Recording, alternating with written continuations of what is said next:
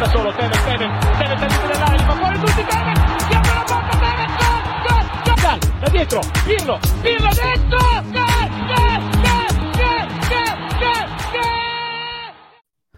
Hey Juventini, welcome back to the All Juve Cast channel, where of course it's all Juve all the time, and this is the post Juventus Venezia match podcast. I've got Anthony, I've got Omar. We're going to recap the 2-1 victory from Juventus. Okay, so it's another Victory Monday, and it's based on the results, one that Anthony predicted yesterday and said look for Roma dropping points against Bologna, and that seals the deal. Juventus has qualified for the Champions League next season. Okay, so it is all sealed, but does that make things all good in Juve land for the Juventini? Not necessarily. We're going to talk about this, okay? Yeah, a lot of mixed feelings. We're going to tackle all that. We're going to get into the highlights of the match and all the surrounding topics today. If you're checking this out on your audio outlets, get over to YouTube, okay? Subscribe to the channel. Quick reminder for everybody, like this video, subscribe to the channel, because you're all automatically entered to win the Vlahović away kit, okay? That's right. In a couple weeks, that's going to be given away. Another quick reminder, as we get the business out of the way, check out StripedHeartsApparel.com. All right, here's the Lippy dedication tease, and then we've got the throwbacks to the crew next, throwbacks to obviously the 2001 and 1994 jerseys. Let's get after this one today. Anthony and Omar here. We're going to get into the highlights. We got Jeremiah coming in here. We got Jat right out of the gate. Ciao, fellas. Ciao. I'm going to tackle this one and start off. Should we get to the highlights, boys, and not waste any time? Pitter patter, get at her. Let's do it. Okay, we're going to start off with the highlights of this one. Let's get right into it. So, kick off this one. Juventus comes out, guns blazing. Okay, so a lot of pressure put on Venezia, putting them back. Here you have the ball chested down wonderfully and then ripped by Pellegrini. And this one, he rattles off the bar. You can see off this angle, the goalie almost overcommitted on his dive. So the trajectory of the ball obviously had him fooled. But unfortunately for Pellegrini and Juventus, does not go in. Juve did not have to wait very long, though, however. And the new addition to the lineup, someone everybody was highly anticipating watching, was Miretti, who puts a great ball back post, and De Ligt heads on. And then the birthday boy, Leo Bonucci, okay, who we're lucky to have on the show with us today, heads home, okay, getting the 1-0 lead to Juventus. Okay, so great start. Fantastic start. There's the celly. He's got the celly going. And, yeah, great start. At this moment, guys, I'm thinking, you know, based on our predictions and everything, that we're going to steamroll. Like, it's going to be a steamroll. Were you guys thinking the exact same thing after Juve starts this match like this? 100%. Yeah. No. I mean, why wouldn't you think? Now, we've got this thing, a little bit of a let-up. And here you have Venezia. Of course, it took a little bit after that goal for us to truly let off, but we did let off steam a bit. And here's Aramu. That guy, man, I'm telling you. He was the one that had the goal in the previous outing. It was one of our trivia questions yesterday. And then here you have him having a good rip, but Szczęsny looked like an easy save. It was actually a good save by him. Challenging one anyways, harder than it looked. He makes a big stop there. Then you have Venezia. They continue to put a little pressure. Here you have Danilo. You've got Bonucci with a player on his back. So Henry's over here, and then there's a player right here. Danilo actually moves in on the cross to the player ahead of him. It actually frees up the header for Henry, and luckily he misses, and not by much. Not by much at all, no. Gotta say, at this point, it's like, okay, we have let off. We need to get it going again and put this team under. And obviously now, not a whole bunch left in the first half. Second half, Juve comes out. We are chasing that second goal, but not as hard. I expected the beginning of the second half to be like the start of the game, basically, and us come out like, let's try and seal this thing and clinch it. Here you have a rip from Morata. The side rebound comes out. Unfortunately, we just don't get to it in time as it gets cleared out. And then Venezia starts to come at us. Here you got a free kick again, Aramu, but Szczęsny does very well on this, reading it the whole way and not biting to the short side and making a great save there. Then you have this play, and it's funny because we were talking about it on the watch-along, Anthony and myself. He said Rabiot can play a great game. You know, this one, it's not just him. You see all three of our midfielders, Miretti, Rabiot, and Zakaria. All three of them, these two guys slipped in behind. Even through all that, this goal is a hell of a strike from Aramu from that distance and hitting it off the volley. So he gets chested down here by his teammate, and Aramu just smashes this thing. And Szczęsny can't get there quick enough, and it's in there for the equalizer. And all hell's breaking loose, and I was losing it because, again, it felt like yet another match where – we are trying to hear it while the result is still in question. You guys agree with that? Feel the same way in that one? It's hard to say that you didn't think it was not coming. Like they had some chances, but you know, when you don't finish your chances, we had few, and you don't secure the ball. I guess a team like Venezia, something like this is bound to happen. You and I were talking about on the live show. It just had that feeling. It's just going to take one shot, one deflection, and there it was. But this was a hell of a shot, man. Like, it was a hell of a shot. Omar, your thoughts at this point when they equalize? The goal was in the air. I felt it was coming because Juve just let up, and you know it happens every game. Every game there is a long period where Juve just let off and let the other team have another goal, and eventually they score. If there's anything I can say for those smaller teams from the league, is that they do take their chances. They get like 3 or 4 good chances in a game. One of them goes in, while Juve, even Inter, Milan, they have 10, 15, and eventually 1 or 2 goes in. So the scoring percentage is high, which is fine. It happens like that in every league with every small team. They know that that's what they have to do. But it was a beautiful goal, beautiful volley, chested down by Peretz to Aramu. And I might be lying, but maybe his last goal was against us also, before that goal. That other one from the 1-1 earlier in the season, maybe. Yeah. Yeah, I don't remember if he scored another one. I think he didn't. Yeah. Wouldn't doubt it. So he gets this one. 1-1, hell of a hit, it's got to be said. And now the question mark remains, can Juventus turn it up again to find another goal? Well, to the birthday boy go the spoils. We get a corner kick here, and again Miretti puts one in there, perfect spot right in the mixer there too, and headed down, and Bonucci goes in there and just pretty much walks this thing in there, okay, and just make sure he gets his body in good positioning. And there's the celly, and there you go. The brace from Leo gets it done, and Juventus gets out of here. Get me the hell out of this game. 3 points, and obviously with the result that came yesterday, that sees us qualified. All right, so now we can get into all the goods of it and whatnot. I want to say hi to everybody that's now joined us, and the live chat's basically taken off, and you've got RBCom saying top 4 secured, now time to focus on Merda. We got we're going to get into all that as well, and let's get to man of the match before we get into all the outlying topics. Man of the match for this one, I want to hear your guys' man of the match. Let's start with Anthony. And, of course, everybody live, get your man of the match in here. Anthony. Yeah, it's hard not to pick Bonucci, but I'm going to go a bit of a different path. I'm going to, break the mold a little bit.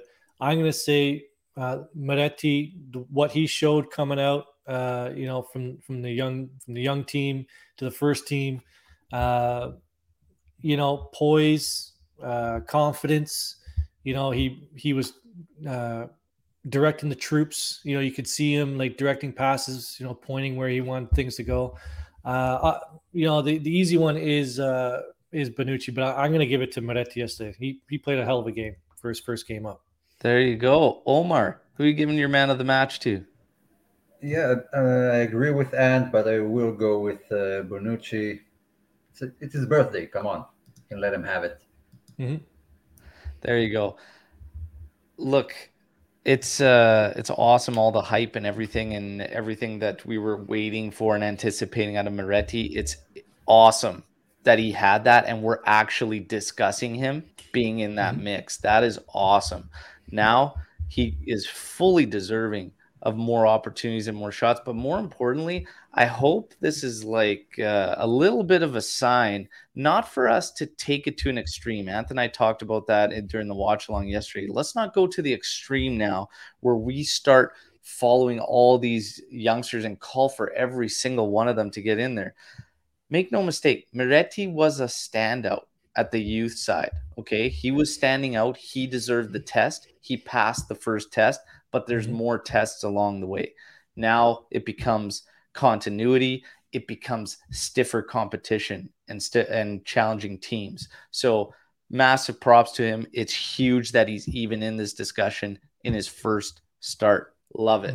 For me, Bonucci, he got the 2 goals that ultimately saw the result come to Juventus, and we needed it. We absolutely needed it. So let's go with him and the birthday boy there. Now, let's just get right into this. In terms of the matches, Miretti, I kind of just gave a little bit of a thought here on the youngsters and everything. How do you guys feel in terms of the discussion and the youngsters? And do you guys believe that, because there still remains this crazy belief that with Max Allegri, we will not be able to take advantage of the fantastic work that's happening in that U23 side and everything that Cherubini's built. Are you guys, does this give you guys faith? Did you have belief all along? Where do you stand on it? And has anything changed after Moretti's outing? Homer?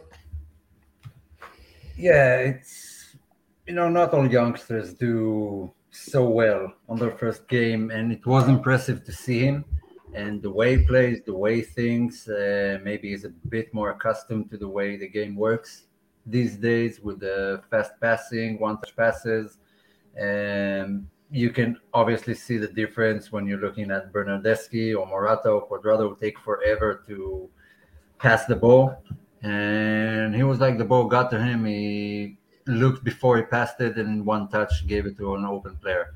He even almost had a goal. Now, having said that, there are 2 sides to this argument. One side is, I'm impressed. Bravo for him. He did great on his first outing in Serie A. The other one is, should we worry that 2 of our best players were Miretti, an 18-year-old on his first outing, and Rabiot, who we know how good he is and how limited he is. And these were our best performers yesterday, from the midfield up. And 2 goals came from Miretti crosses, 1 from De Ligt to Bonucci, 1 from Danilo to Bonucci. So there's no involvement of the attack in any of the goals, which is pretty sad, actually, against the last place team in the league when we're fighting for Champions League. So I'm happy for him, but on the other end, we need to look at Juventus. If it's that easy to be the best player on the pitch against the bottom of the table team, then maybe something is just not right, not working properly. So I'll leave it to you guys to make your opinion. Yeah, that's well said. Ant? Well, listen, Venezia stink. I even wore the shirt yesterday. That team stinks. They are a good average Serie B team. That's what they are. But fully agree with Omar. Vlahović missing yesterday. Morata, non-existent. And I agree. I got the Vlahović shirt on now. This is a beauty, by the way. But I don't agree with the people saying, do you think we paid too much for Vlahović? I think that's a whole separate conversation. We're going to get into Vlahović. I think that's just crazy. But in terms of yesterday, I think Miretti has deserved his shot to play against Genoa, and I'd say even throw him out there in the Coppa Italia final. Let's see how it does against Genoa. Ake, for me, he had 1 sort of good outing and 1 terrible one. But that's just, he's young. Sule, we haven't seen much. I think Miretti proved that he's earned more time. So, and I think Allegri is going to give that to him. Yeah. He has to. He's earned it over Arthur. Yesterday was 100%. A prime example after the match of how snippets of what Max says gets taken, and then they cleverly cut out everything, and then it's just the one line that has people flipping their wigs, basically. And in regards to the youngsters, he praised Miretti for his performance and praised the youth sector for the work that they're doing. And then he continued that he doesn't know if we will see any youngsters by the end of the season. Playing for Juve isn't easy. The boys are phenomenal one day, and then it seems they do not know how to play. They have to find their balance. Playing at Juve isn't easy. Some are ready, some are not. So when you take it with this and what he actually says in the entire context, he isn't wrong. We saw it through Ake. Granted that it was at a completely different position from one start to the next, but it was a completely different performance, and one that left you pretty pumped on the 10-minute cameo or whatever as a winger. Other as a wing back was he just looked like he would never pass that halfway line and was too fearful and to take the opportunities and whatnot. I don't know if it was planned that way or whatnot, but you can't agree with that. Now, this, as far as the rest of the season goes, though, if you've got top four sealed, there is no big difference between third and fourth. There's like nothing financially. You have nothing to gain. I don't see the harm in giving some guys some tests. And although I would love jumping over Napoli. Go ahead, Omar. Although I would love jumping over Napoli in the table after they were minus 18 points. Sure. Which says a lot. But financially, you're correct. There's not much difference. So, I mean, if you had more guys that you could put to the test, like Sule remains one that we need to see more of these tests for. Miretti's earned it, whatnot. But at the end of the day, it's not the be-all, end-all. My frustration, and going back to this youth thing and Max Allegri, sure, you can take examples from back in the past of players that he's played and that they've kind of bounced out. You've got Benta, Pogba, Dybala when he first came. Dybala was also a 40 million euro signing. You're not going to just not use this guy. However, if we give you guys that, my frustrations, and I think many of the Juventini out there, and again, there's extremes to every argument. They're extreme in saying that they have no faith in Max. That's my personal opinion. To say that you have no faith in him with the youth project that's coming up to maximize it, I think that's extreme. My frustration was there were opportunities like this one that Miretti got throughout the season. I think Max was way too dialed in on the whole fourth place thing and the fear thing that, like Omar pointed to, you had problems lineup-wise with your key guys and your starters. And maybe that would have been a shakeup that these other guys needed. It's say, hey, we are kind of trying to do this, but this kid, here comes this kid from the U23, and he's impacting this lineup. There's a problem there. And maybe that could have stepped some guys up, because it isn't just Max, and it has been performances from the key guys that haven't done enough and haven't given you enough. And it's just one of those things of finding answers. Again, I think there was opportunities earlier in the year. We could have given some of the young guys more opportunities. However, it's not the be-all, end-all, okay? It isn't the be-all, end-all. Ultimately, I think we got to trust the process and trust the fact that, as Max, as Agnelli have said, this is the foundation for what's to come. What's to come? Let's wait and see before we shoot it down, before it even happens. Agree on that? Yeah. It's, and I've, people have been hitting me with I don't want to see the youngsters play. I'm just looking at it from, like, I don't want to say a realistic point of view, but from the point of view of trying to put myself in Max's shoes. Like, his job is to get to fourth place and to progress as far as he can in Champions League. So he's trying to balance all these things. He's trying to balance a lineup through injuries. He's trying to balance playing time. Some guys may be carrying injuries that we don't know, but he needs them to play.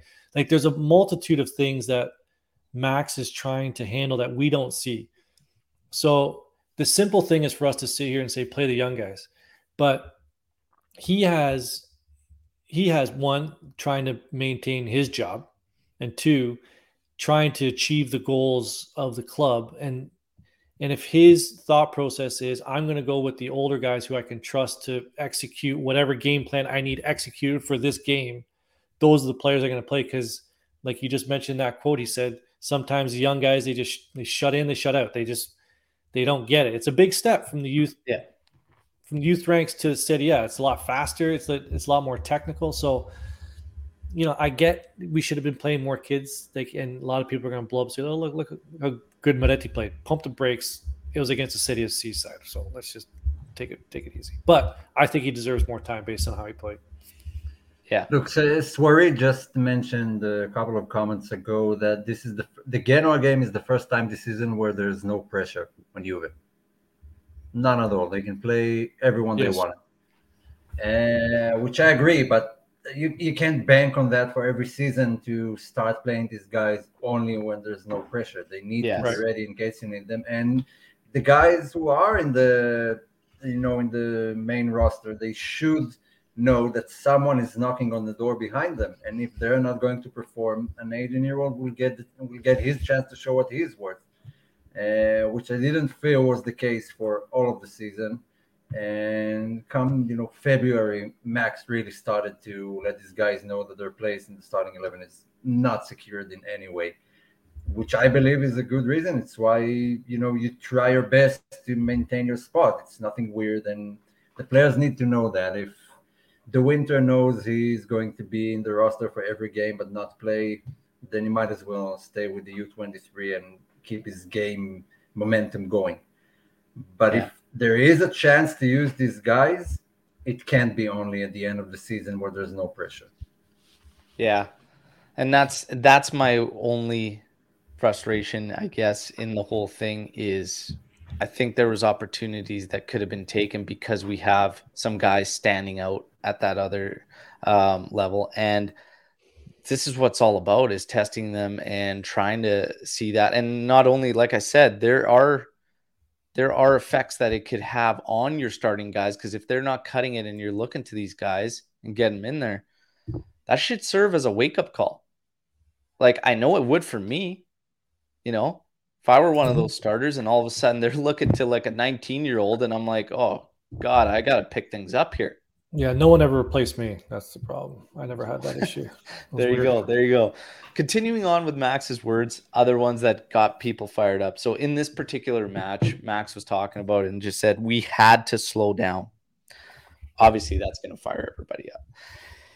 After the goal, we kept going at the same speed.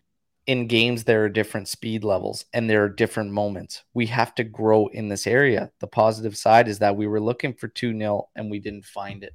So he's not wrong in saying that obviously the matches change and they go through different moments and everything like that. But I don't agree with they had to slow down. Venezia was very toothless, even when they were trying to turn things up. It feels like maybe this team, the players themselves, start to get into this shutdown mode if they feel like they're opening up too much.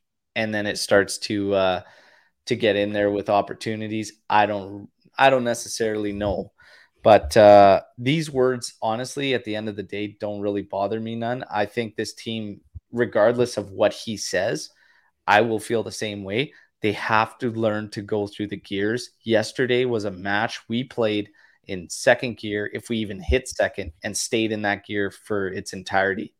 That's my thoughts on it. So regardless of what he says, this team needs to go through the gears. Omar, and then Ant. Yeah, look, I look around the league and Europe as a whole. All of the teams and the big teams' wheels are falling off. Same case with Juve, especially with all the injuries we had. Some of these guys they can't put in a 90-minute shift every game. And if you expect Juve to start playing... Rabiot can. Congrats to him. Great. I'm sorry to say, but this season it's great that we have him. If we didn't have him, I don't know what would have happened. It was the only player available all season long. along with the goalkeepers.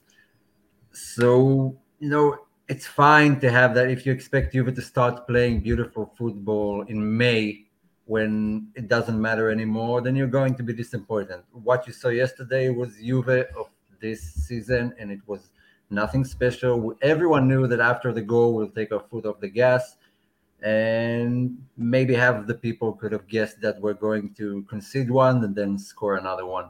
That's basically how Juve works this season. It's not going to change in May, not even in April.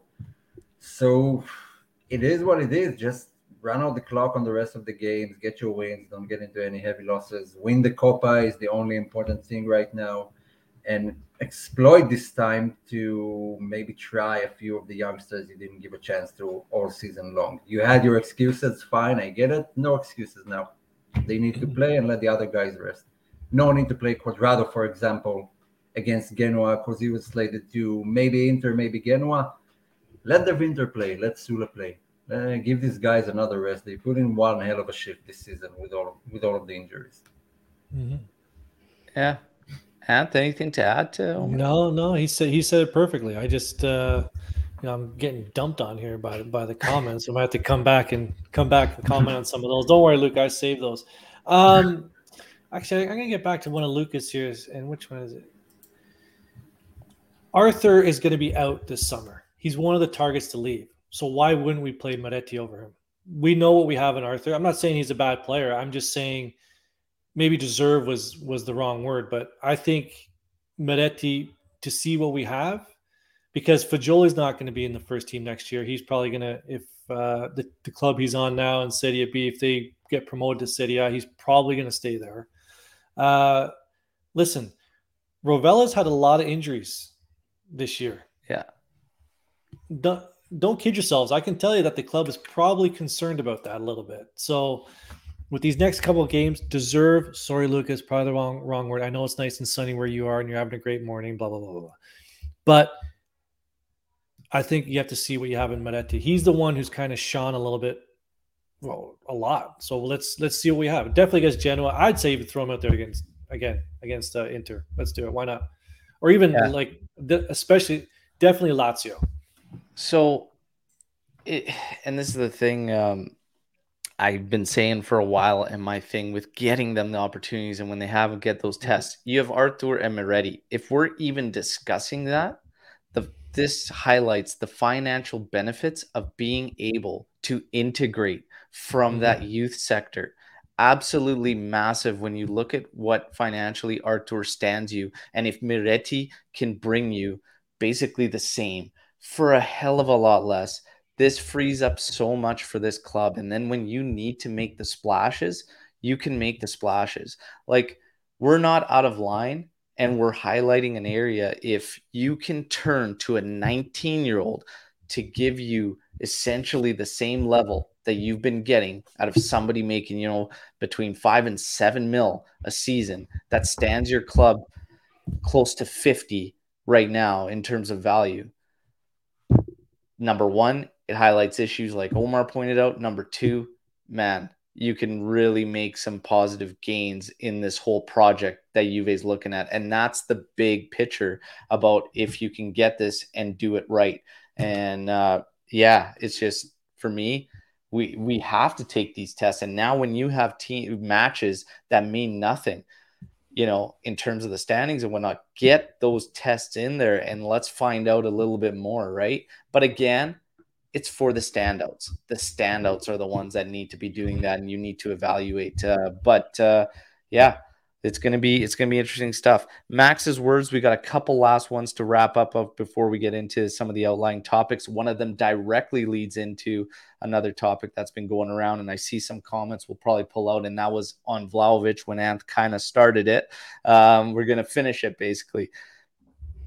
First, Max says beating Villarreal, we might have burned energy for fourth place. Let's look at the positive things. 100% right. That's 100% right. I can't take that as a positive. It's not a positive, but it's true. It's true. It's reality. It is. It sucks that he. Okay, sorry, Omar. You start. I agree with you. I agree with you. It's just the reality of things. If we would barely beat Villarreal with the roster that we had, and you want to go to the quarterfinals to face Bayern and then possibly face Liverpool. We would have got roasted. I think, in the next stage of that comp, especially watching those games. And imagine what could have happened. More injuries, players after putting in some more games. Tough battle for fourth place. And you see how everything works in Italy. You had two games decided by referees this weekend that affects all the races going on for Europa League and for the Scudetto and everything. You can't be sure about anything anymore. I can't be sure that progressing further in the Champions League would have hurt us deeply. Yeah. Now, hindsight showing that Roma, absolutely, the wheels are just falling off that bus in Atalanta and Lazio. Now, looking at it from now, saying, oh, we still would have been okay because the other teams are, dumping the bed. Yeah, but you didn't know that at the time. So, and again, Luke is losing his stuff. I thought it was a sunny day over there, Luca. I agree with the sentiment that a coach shouldn't say that. But it's reality. He's just saying we would have been overexerting our resources if we progressed in Champions League, and it's true. And it most likely would have affected the approach or the path of achieving fourth place. Now we should be achieving the goal should be first. I get it, but this season the reality, like Omar said, the reality is that was not the reality. The reality is we were a fourth place team and we were struggling to get there. And Champions League would have overall hurt our progression to that. I'm not gonna lie to you guys, whether it's a reality or not, I just don't like it. And that's fair. And is it in fact a total reality? Two matches or was gonna change the scope of securing fourth? It can so be. It could. It can. You don't know what would have happened if we would have lost one of those games. But maybe part of the reason Roma's wheels fell off is because they knew they had no chance and you were focusing mainly on the league now. But if we would have lost one game because we had to play Bayern twice, then Roma would have given an extra effort to make it to fourth place because it would have seemed possible at the time. I believe. I don't know. These are all assumptions. I don't think Juve could have managed two more games in midweek. We barely put out a performance in either of those games without the midweek game against top-tier European side. So I'm not sure we would have survived any of that. We could have lost 2 or 3 games just because of those two legs against Bayern. This is a great point from Eric, too. At that point, I don't think we were that close. Very close to making things interesting. I think we could have made things interesting. I don't think we were that close. If someone can find that'd be. Whether it's a reality is still speculation. Right. But to say this, it's almost like we're giving up. We're happy to be here, which is wrong. Right. That is loser mentality. I get that. But it's basically what you're saying is we're happy to be in this comp, and that's the part that bothers me from it. Sure. And again, he's not wrong in saying that. I guess you could speculate that, hey, we would have we had so many injuries. We're not playing well, regardless of its players, Max, whatnot. But I don't like that it gives up the vibes that Juve's happy to be there. I will never like that. I would say I'm half happy because, take it 3 or 4 months backwards, even a fourth place wasn't a sure thing. And when we drew Villarreal, there was still a lot of players available. Chiesa hadn't had his injury yet. Things looked different Champions League-wise and league-wise. But now that we reduced this 18 points gap between us and Napoli, I'm pretty happy. I didn't see it happening back in December. So I'm half and half. I'm disappointed that we have to challenge for fourth spot, but in hindsight, it wasn't secure for a larger part of the season. I guess the thing is too, I'm used to a Juve that they'll always be in that European front. Even if we are going heavily underdogs, like we used to in some of the big matchups. And this isn't just throughout this decade of dominance that we would see some matchups, some opponents, and we'd be like, oh, this is going to be really, really interesting. This dates back to even the 90s and stuff like that, but Juve always pride themselves on being that opponent that even if it was, we were heavily underdogs in there, you knew you were in for a dogfight and everything like that. And I don't like it because it kind of goes against an identity I truly believe this team needs to get back to at all costs. Right. So I don't like when we fight against an identity that, number one, we've lost, and I believe we'd like to try and recreate and emulate. That's what I have the problems with. I don't think Juventus, I remain firm in what I was saying before in terms of being happy, being satisfied with fourth place. At Juventus, you're always used to being another one of the losers if you don't take home that trophy, whether you're second, you're third, you're fourth. And I like that from the team. I like that ambition. I like that drive. When you say things like this, it feels like we're just happy to be there. I don't like it. But now, the reality is that we stink. We're not good enough to win Champions League, and we're not good enough to win the Scudetto. That's the reality. Now, I think the team is driving towards everything you're saying. We have to, there might have to be a turnover in players. There was a turnover in management. We're getting there. We're not there. You just don't say that, though. Fair enough. Okay. But you're fighting this. You're trying to build up your identity amongst your players, amongst your team. It's strange. And remember, this is not just to Max, too. Okay, let's take Max out of the equation. Let's look at Sarri. Let's look at Pirlo. There were times where these guys said something, and then the guys who we're looking at to form the new spine, De Ligt came out, would have completely different words to say, completely contradicting everything his manager just came out and said. I stand on De Ligt's side because he has those ambitions through his words. That's kind of what you want. That's kind of what you want out of your manager. You want to see that synchronicity. So I don't have a problem with any of the other stuff Max said. I just don't like creating this happy to be there thing. That's all. So you and Luca here, you guys think it's blood sport. Don't you remember blood sport with Jean-Claude Van Damme? Don't show weakness. Don't show weakness to your opponent. We'll be fine.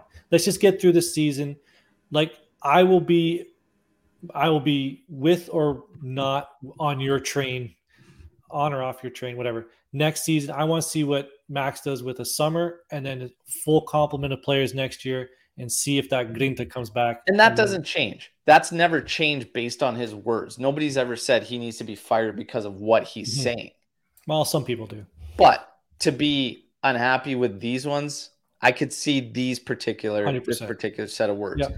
That said, everybody's on the same page. Max is going to have to be there next season. You have to create some sort of stability. And what I've been saying the most is let's start to compare Max to Max. Let's get away from this Pirlo thing, and let's see what he can do in another season. And hopefully, and I fully anticipate, and I've been saying this a lot, I fully anticipate this team being in the top two next season and competing, and I wouldn't be shocked us taking the Scudetto. In terms of Europe, I think we have a longer road ahead of us to get back to where we were. Omar?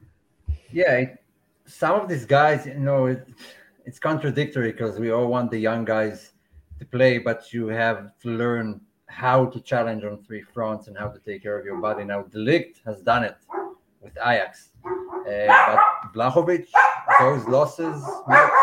Hey, the birds, the dogs. It's the dogs. Is it the birds again? Are they barking at the birds? No, I don't know what they're barking on. Dogs are weird. But they need to learn that. Vlahović is a player who never competed for three titles in one season in Italy. Now he knows what it takes. Next season, he will be better. I'm sure he will be better. And players like Quadrado believe because they know what it takes. So... it doesn't happen instantly just by Max saying it. And it doesn't, take away from the players when Max is saying it. It goes both ways. These are just words. Eventually, experience is a huge factor in these scenarios for big teams. So the gathering experience this season is a bad experience, but an experience nonetheless, and they will grow from it. I hope they will grow from it. And I hope Max grows from it and learns how to use his words better and utilize his team better. Yeah. And the one thing he does better than Sarri is he doesn't throw his players under the bus. You may not like what he says, and it may seem like, what the hell is he talking about? But he always speaks positively about his players. Even like, you know, we've seen some games where Rabiot or somebody's having a bad game. You're like, what the hell? What game was Max talking about?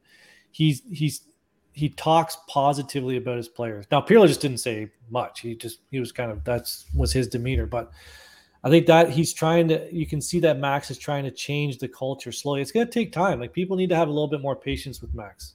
I think Pirlo, I wouldn't say he didn't say much, but he shed a lot more. There was a lot of transparency. Like, he was pretty open, almost shockingly open with individuals and what was going on behind the scenes. I mean, Morata, he was very, very open about that and everything. And that had fans, you know, kind of discussing Morata and how, like, possibly a weak mentality and super emotional and all this. That's like, right. Whereas Max has said nothing but positive about Morata. So it's like, it's interesting the change, right? And that's probably an experience thing, because you got to be very careful about what you say to the media and whatnot. So as far as the players go, I don't think I've ever had issues with what Max has said, other than when he called Dybala Tutocampista. That's probably the only time I was like, what, man, come on.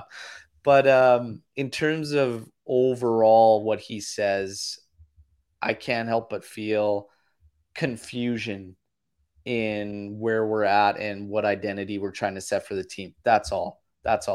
Now, in moving on with the last tidbit of Max's words that Ant kind of was starting to allude to, was a conversation about Vlahović. Vlahović has become a recent topic in terms of, do we need more? Yesterday was obviously a bad showing, not only from him, but Morata as well. Mm-hmm. Very, very poor. We couldn't get them integrated as much as we needed to. You started to see moments in the second half. I kind of pointed it out during the live reactions watch along, where he started to drop back deeper just to get the ball at his feet and start to help in the buildup and then try to find lanes and avenues. And I thought it was a good idea, because this back to goal thing, it's not ideal. You don't want him playing like that the entire time. And you could tell the frustration on him. Max simply said, Dušan needs to remain calm.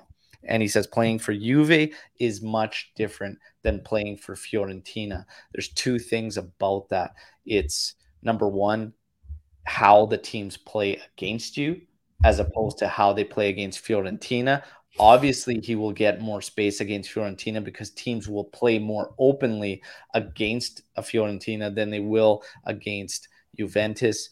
Not only that, but the pressure and everything that he puts amongst himself is also tripled based on the pressure that comes naturally with playing for Juventus. Him grabbing the number 7 is applying more pressure to himself. The price tag. You know, it was a ballsy move. We all said that. It's a ballsy move. In my personal opinion, in matches, I'm not saying it's him, but we do need more out of Vlahović. And I'm not putting it on him. Mm-hmm. But as a team, we have to sort this out, because we do need to get more out of them. I think it's a complete exaggeration, though, some of the concerns and saying he's not worth the money and all this. And I think it's kind of not right to completely throw it on Max as well, because it just isn't. The fact of the matter is, it's a team game. They all have to sort this thing out. If you're getting marked out of a match, it's up to you to try and figure out how you're going to get yourself involved sometimes too. It can't always come from the sideline. Have you ever seen a player, have you ever played in a match personally where you're getting tight marked? Do you run to the sideline and say, hey man, I can't shake this guy off my back? No, you've got to be the man. You've got to figure it out for yourself, and you got to sort that out. So everybody's a part of this. Statistically, I've seen the stats. Everybody's throwing out 17 goals in the first half for Fiorentina, 6 for Juventus since. There's a 12-game difference there, okay? There's 22 games in the first half of the season. We're comparing to 10 in the second half. Not only that, he's taken PKs for Fiorentina as well, and he was taking pretty much all their free kicks. So it's – and 5 of those were PKs. So it's – by average, he's actually – kind of on point for what he was doing in terms of the goals thing. So it's not the be all end all. I agree with Max. We have to remain calm on this one. Otherwise, I believe it was Louis earlier who pointed out a good fact. Are we going to run ourselves into the same things like we just did with, you know, potentially Kulusevski and all this? But Kulusevski, different story. He did nothing for Juve. Dušan has been fine. We have to figure out how to get him integrated more. The team as a whole has to figure this thing out. Cause for concern, cause to second guess the purchase. My opinion, absolutely not. You guys go on Vlahović. Homer? I don't blame him. I don't blame him for anything. Just, you know, you need to watch the game. He needs to learn, okay, but it's not a blame. It's just something that comes with time.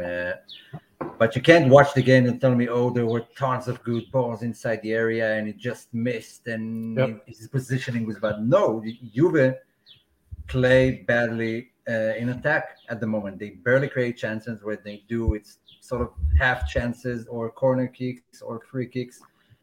You wouldn't convince me that Benzema or Lewandowski would have done better yesterday in the same game with the same amount of service that Vlahović got. So he's not at that level yet, but Juve are not creating good chances during matches. It just is, and you can't throw it on the striker and say, oh yeah, this is his fault. Does he score less when Juve's best attacking players are out? Chiesa, Dybala, McKennie, Quadrado, the guys who are there and creating chances? Of course he does.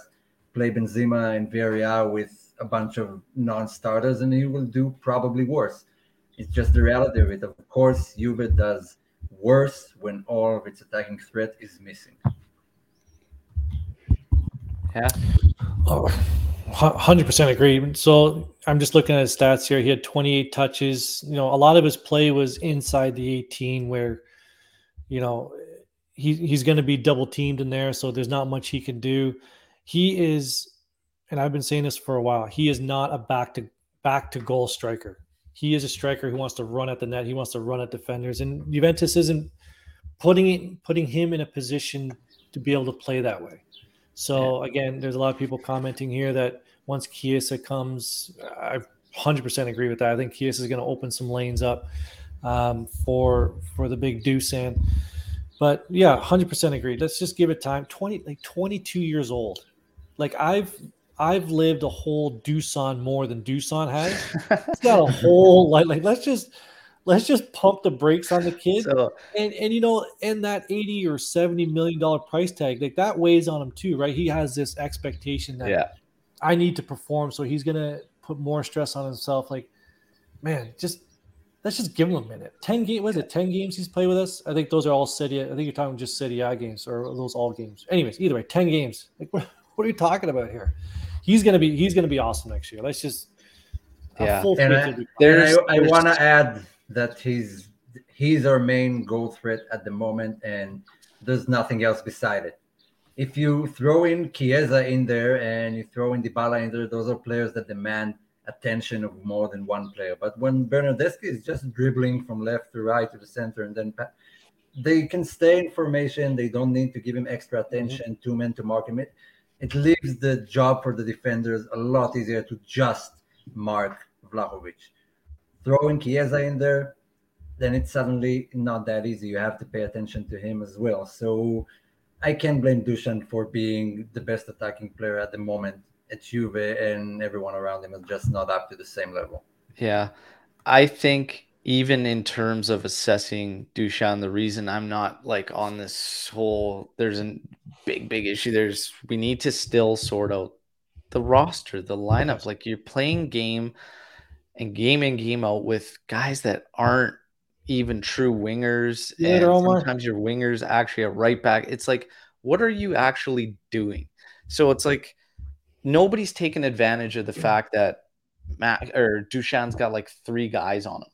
It's like, who's attacking the space that creates? Who's driving there? It's like, I still see, no matter what, and this is why I give Max, like, when I just won't tolerate Allegri out talks at this point and say stick with the coach, because you can't deny the shortcomings in this roster and the personnel that we put out there on a match-to-match basis. Like, you're always missing something. Like and Danilo in midfield. Yeah, like, it's just like there's no drive or attack that's solid enough, that's, you know, that requires as much attention as it should out of the midfield, okay? Zakaria, we know he's more well-rounded. Actually had a brutal game yesterday. I think it was pretty bad, other than his defensive work rate. Rabiot did the same thing. He played well, but in a defensive phase. You didn't get much out of the attack, except for when Miretti kind of rotated himself in and joined the attack. Mm-hmm. You need that consistently. You need somebody consistently that can be the general there, that can drive that ball forward out of the midfield. Wingers. We need wingers. Yep. If you have no threat of 1v1s or pulling extra defenders out there, those guys can just calmly stay on Dusan Vlahović, and that's exactly what we're seeing. There's just not enough threat outside of him, and as a unit together, the team play has lacked tremendously, and they haven't been able to maximize having Vlahović around. Is it going to instantly be better second season? It's going to take time, because a lot of these guys seem to be on their way out, and we just got to wait and see what's going to develop there. In terms of a guy that's moved his way out, Dybala is going to be leaving, obviously. A lot of talks about him being checked out. Do you guys get that vibe? Did you get that vibe yesterday? Yeah. Would you blame him if he is? Yes. Is he, though? Is he checked out? Yes, he still gets a paycheck. Of course I expect him to not check out. Is he playing like he's checked out to you, Omer? I was on the fence in the last few games, but I'm leaning towards yes. I don't know. There's just something about the attitude, the lack of conviction, the reaction when he loses the ball. It's just something that wasn't part of his game, and now it is, just given up pretty easily, which is infuriating. And I get his point of things and his side with all the contract talks that took too long, and since Ronaldo came, the way they looked at him. But you can't honestly look at that and tell me you were pleased with what you're seeing from him, considering he's like the top earner in the team. Yeah, I would say that his play isn't maybe what we're used to, but yeah, Luca brings up there. He's not, now you got him as a substitute. You know, he's only got a couple games left. He's trying to figure out where he's got to go. He's got to, you know, he's expected to produce while he's on the field now.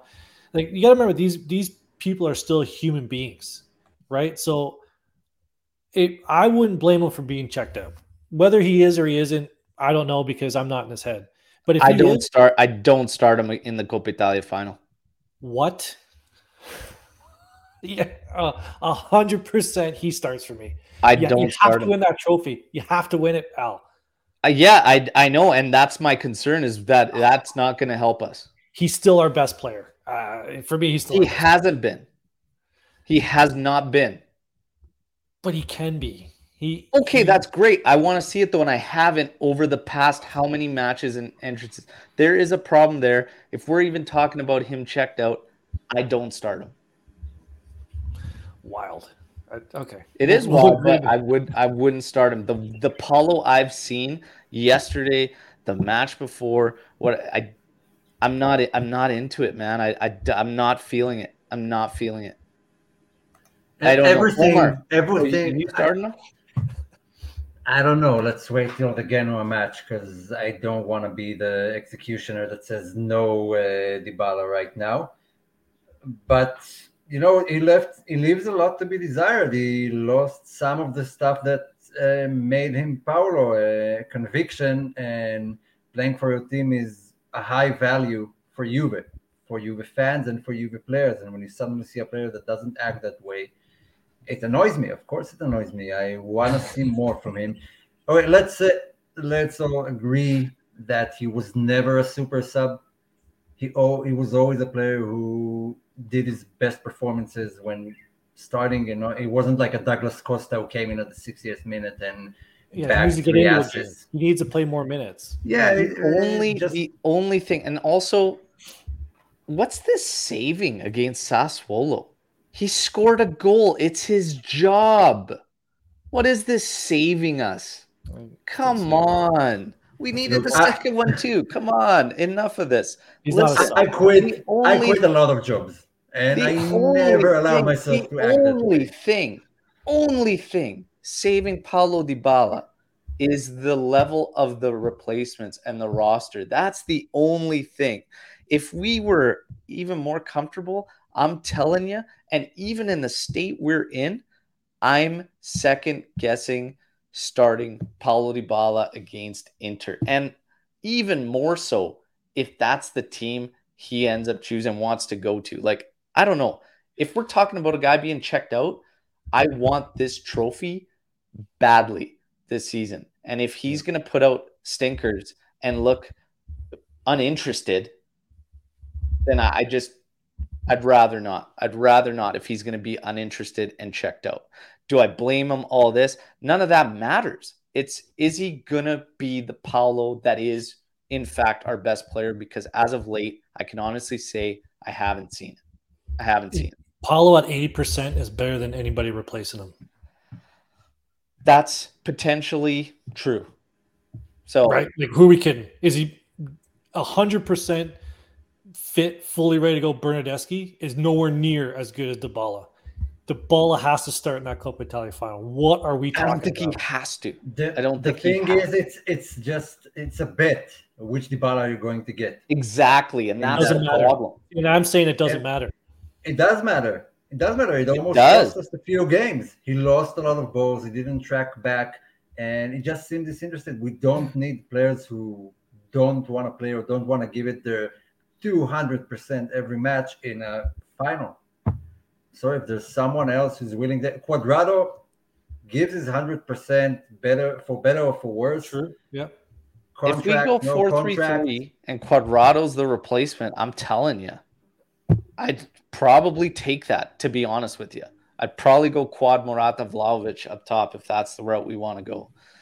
And if you wanted to go 4-2-3-1.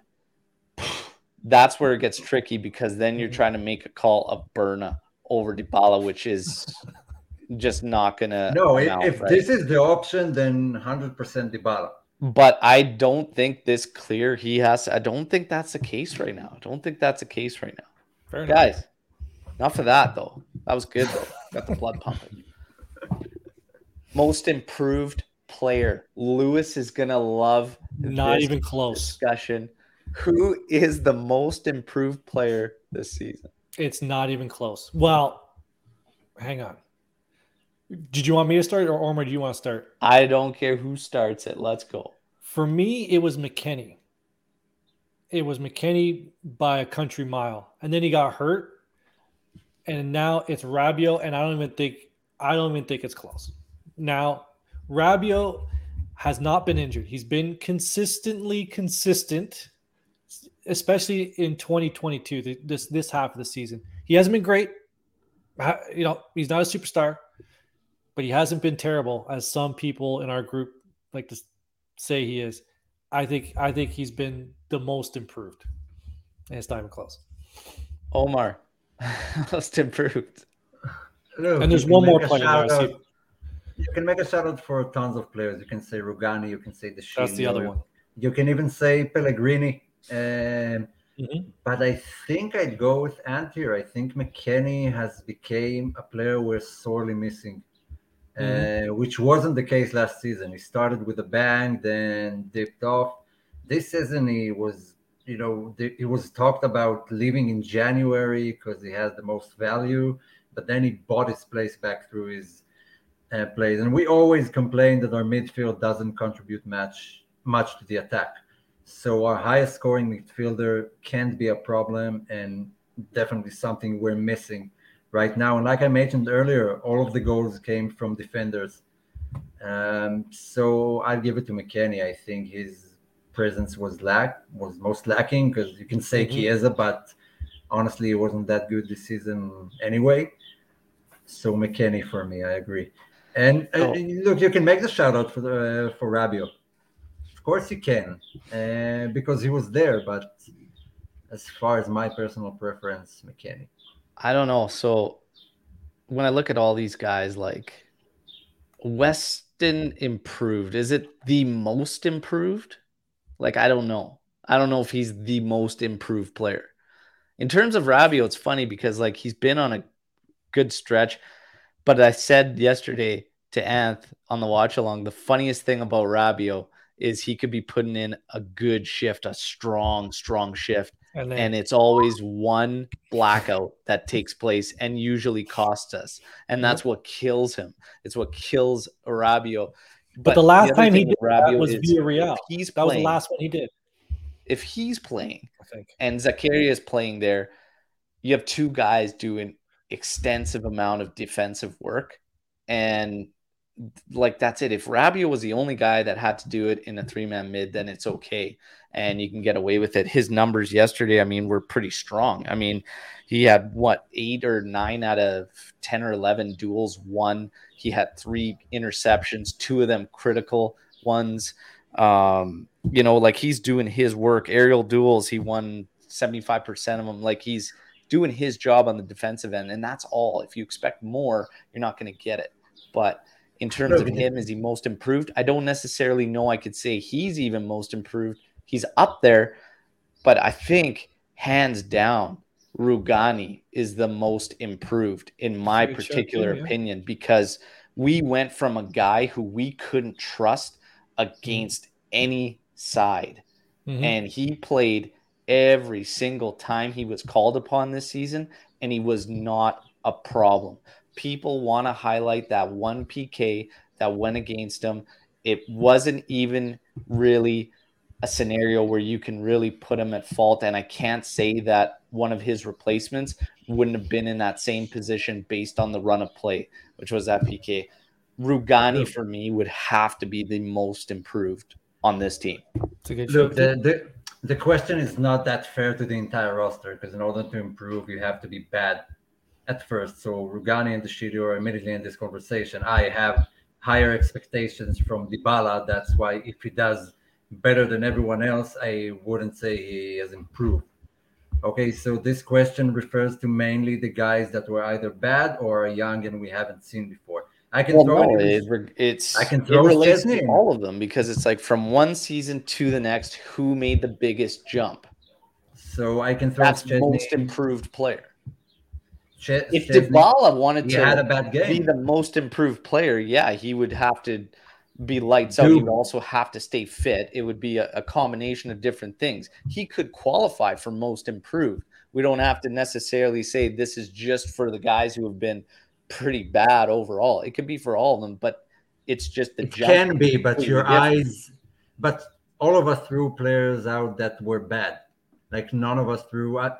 Once again, I can say Szczęsny because he wasn't all that good last season and he started this season horribly and then kept his, you know, his momentum going again. Szczęsny's always been steady Eddie, so I don't really see. Szczęsny had about half season. In terms of Weston too, Weston, I don't even see as improved from last year. I see him just as good as he showed last season. It's just consistency was a thing.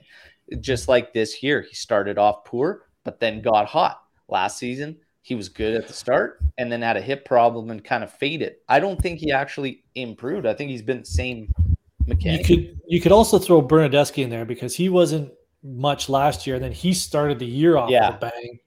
Like he was our best player in September, October, and then he got that one injury, October or a phantom injury that nobody really knew what the hell was even going on. That was recently. That was like right, and then March. And then he was, I think he was on track to be our best player the first half of the year, and then he got that phantom injury over Christmas or earlier in this calendar year, and then he just fell off. But he started off with the bang for sure.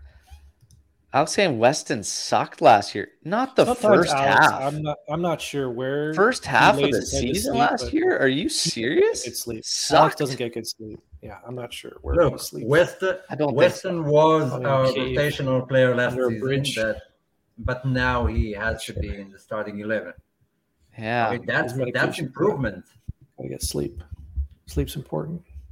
I'm not sure. That's improvement. I don't know what Ant's mumbling about. I'm not sure. What? No, nothing. I'm good. So it's good. It's good. Anyways, let's go. Let's go. We're wrapping up. We've got Genoa next. Okay. So they stink. Rest. Everybody get some guys some minutes for some sharpness. I'm going to say this right now. You play some youngsters. Play some youngsters, but at the same time, I want to see some guys rotate in probably towards the end of the game just to get a little bit of match sharpness. Does Vlahović start?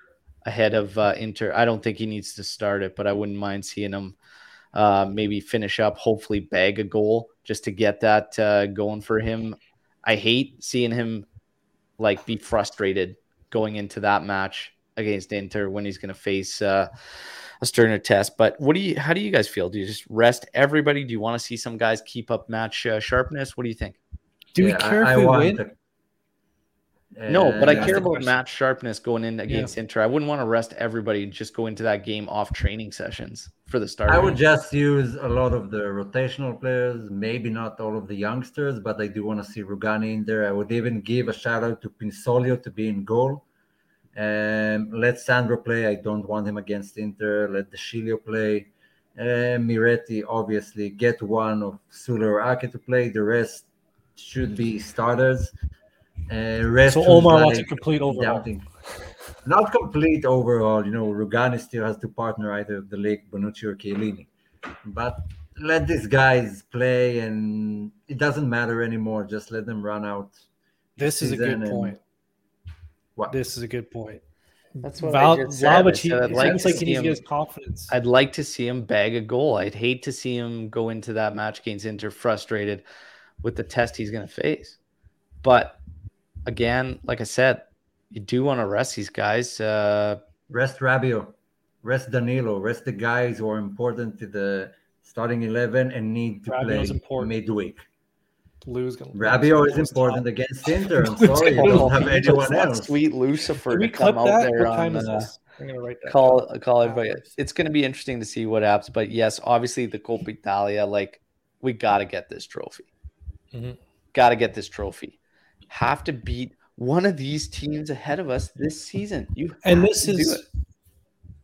Sorry, Al. This is what I was saying before. This is where people are like, oh, why doesn't Max do what I say? Because I'm on my coach on Twitter and I can tell Max what to do.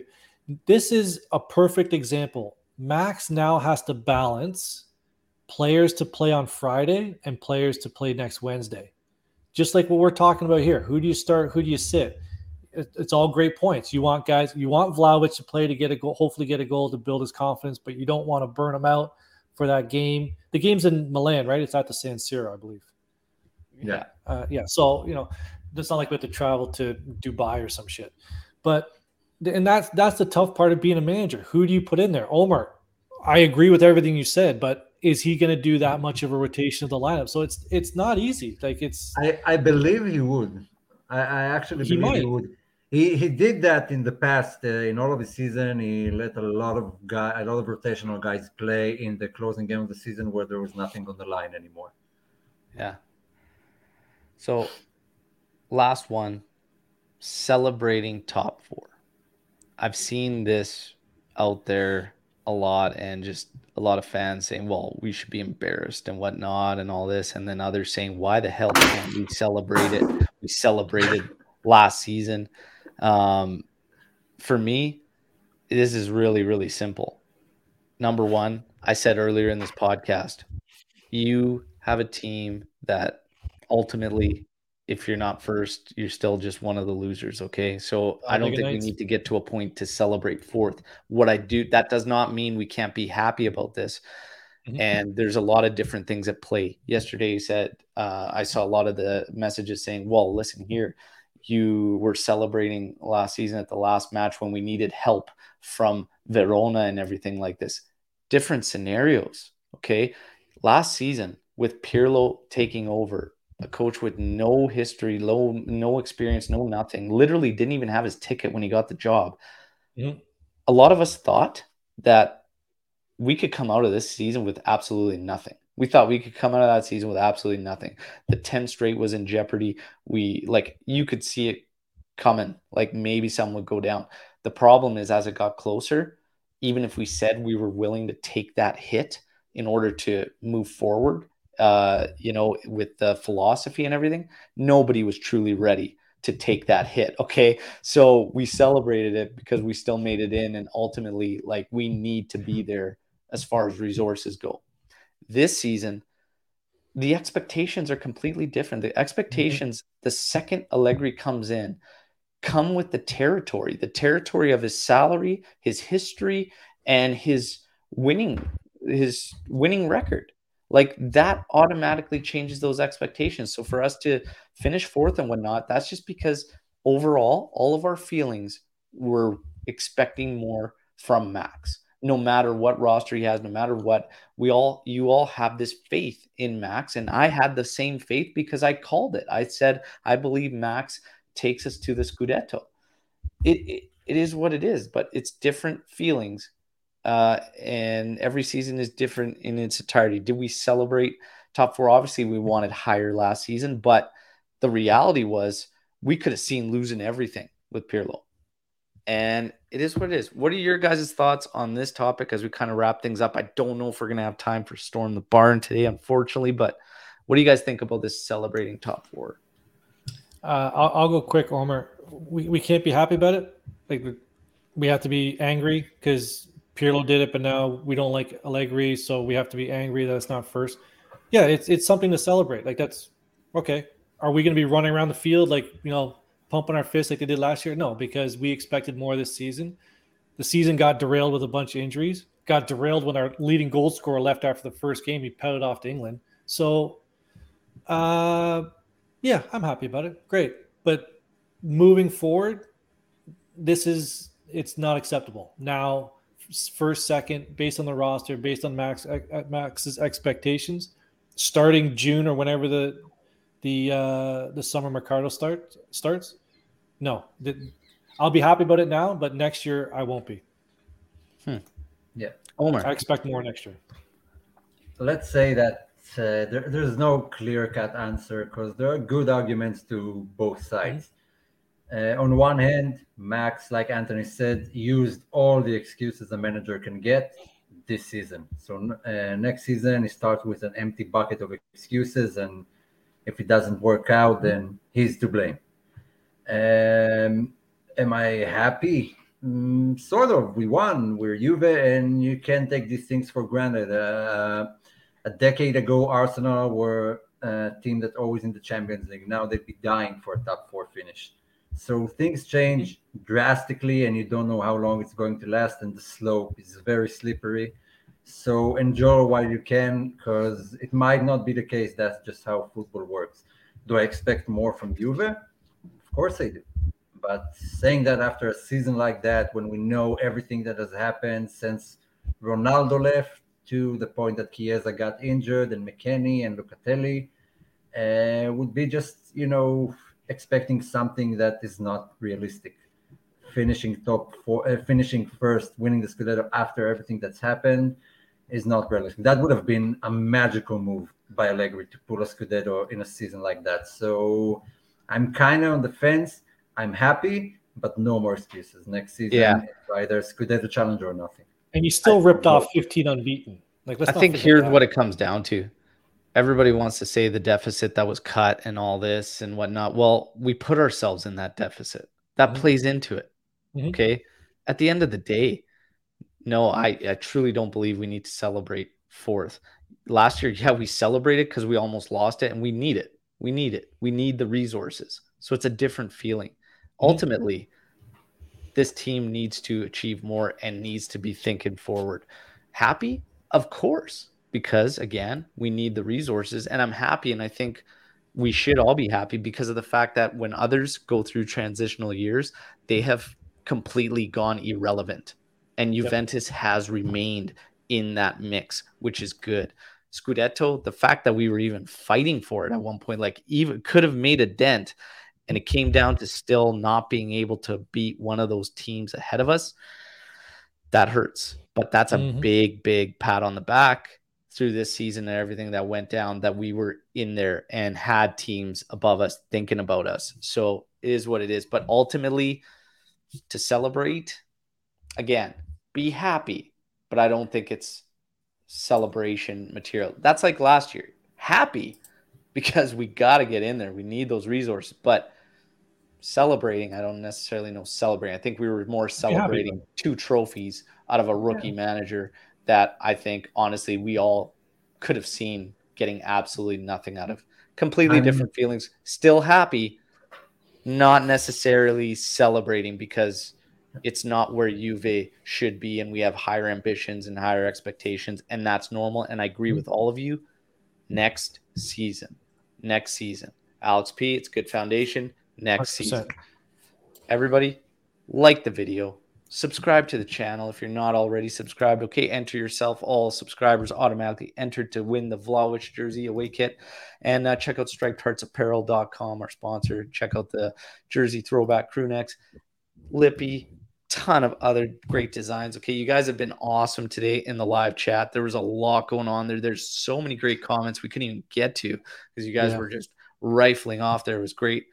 Omar, Anthony, always a pleasure. We got the victory. We've got Champions League secured. Let's see what will fall. We've got, obviously, Genoa and then the Coppa Italia. Okay, so let's see what happens. Let's see what happens as far as rotation and everything. But this season, Serie A, that's where we fall. We might be able to overtake Napoli, which I would laugh. And I know Anthony's got the receipts on that one. I know he's got the receipts on that one for Twitter. So, yeah, follow us at AllJuveCast. All of our team members, their tags and handles are in the description here. Let's get into it. Prediction, results. Anish was very, very concerned. Let's get to these. I'll just tell you real quick here who ended up taking it. It might have been you, Anish, but I apologize. I was supposed to get to this sooner. I did not. That's on me. But as far as the cards go, Anish believes that he got it correct. You did not because you called 1 minute in. I remember you saying that you got it right. You did not. First card came at 25th minute and was actually Juve. Nobody had Juve again the first card, but if it went by minute, it was myself at the 23rd minute. Tiebreak goes there. If you go in offsides for Juventus, they had zero offsides. Omar being the closest at 2.